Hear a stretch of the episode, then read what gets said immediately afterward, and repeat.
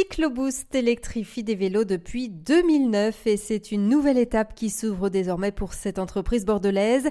Je suis allée à la rencontre de son gérant, Franck Descartes. Il vient de lancer un premier vélo de la marque Ivon Bike. Et l'idée, c'était de, de, rester dans la continuité du vélo, évidemment, euh, et de proposer un vélo qui est vraiment euh, euh, un look un petit peu hors norme, qui, est, qui réponde vraiment à toutes les normes d'électrification.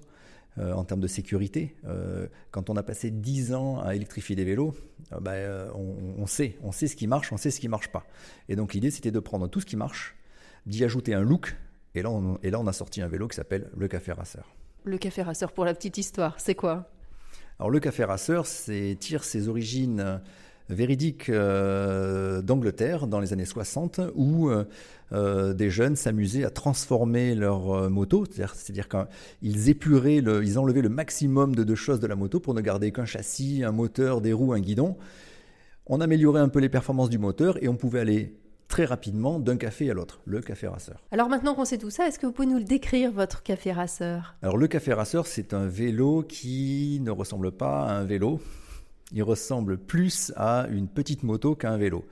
Mais il a des pédales. Euh, mais ce vélo, il, euh, il, a une architecture qui est copie conforme d'un VTT. C'est-à-dire que la position, le triangle qu'il y a entre la selle, les pédales et le cintre est la même que sur un VTT. Donc on a vraiment une géométrie de VTT. On a un confort d'utilisation de VTT avec un look de moto. Et ça, ça fait toute la différence. C'est vous, c'est votre passion qui vous a guidé? Enfin, c'est quoi euh, C'est vous qui l'avez conçu C'est vous qui l'avez dessiné? Alors, euh, c'est un travail d'équipe. Hein. Euh, l'idée de de départ, évidemment, vient de vient de, de, de, de plusieurs personnes de l'équipe. on va dire que j'ai été l'élément fédérateur et, le guide principal, mais c'est vraiment un travail d'équipe, ce vélo. Et, et, ce vélo, en fait, il touche, il touche beaucoup de gens. Euh, beaucoup de personnes qui, aiment aiment les beaux objets, qui aiment les sports mécaniques aussi, mais ça reste quand même un deuxième ou un troisième vélo.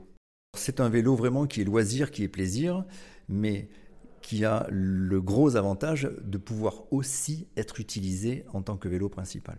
Mais euh, voilà, si vous utilisez le, café racer en vélo principal pour aller travailler, évidemment, il faut le motoriser. Il pèse son poids, hein, c'est un vélo qui fait une vingtaine de kilos déjà.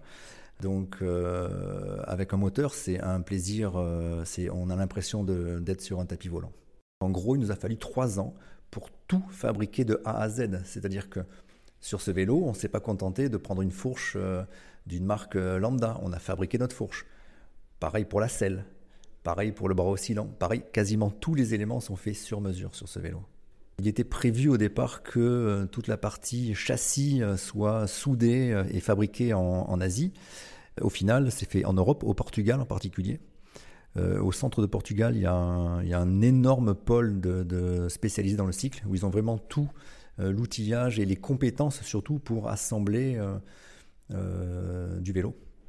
Donc on a vraiment, là on a un vélo qui est d'une qualité exceptionnelle.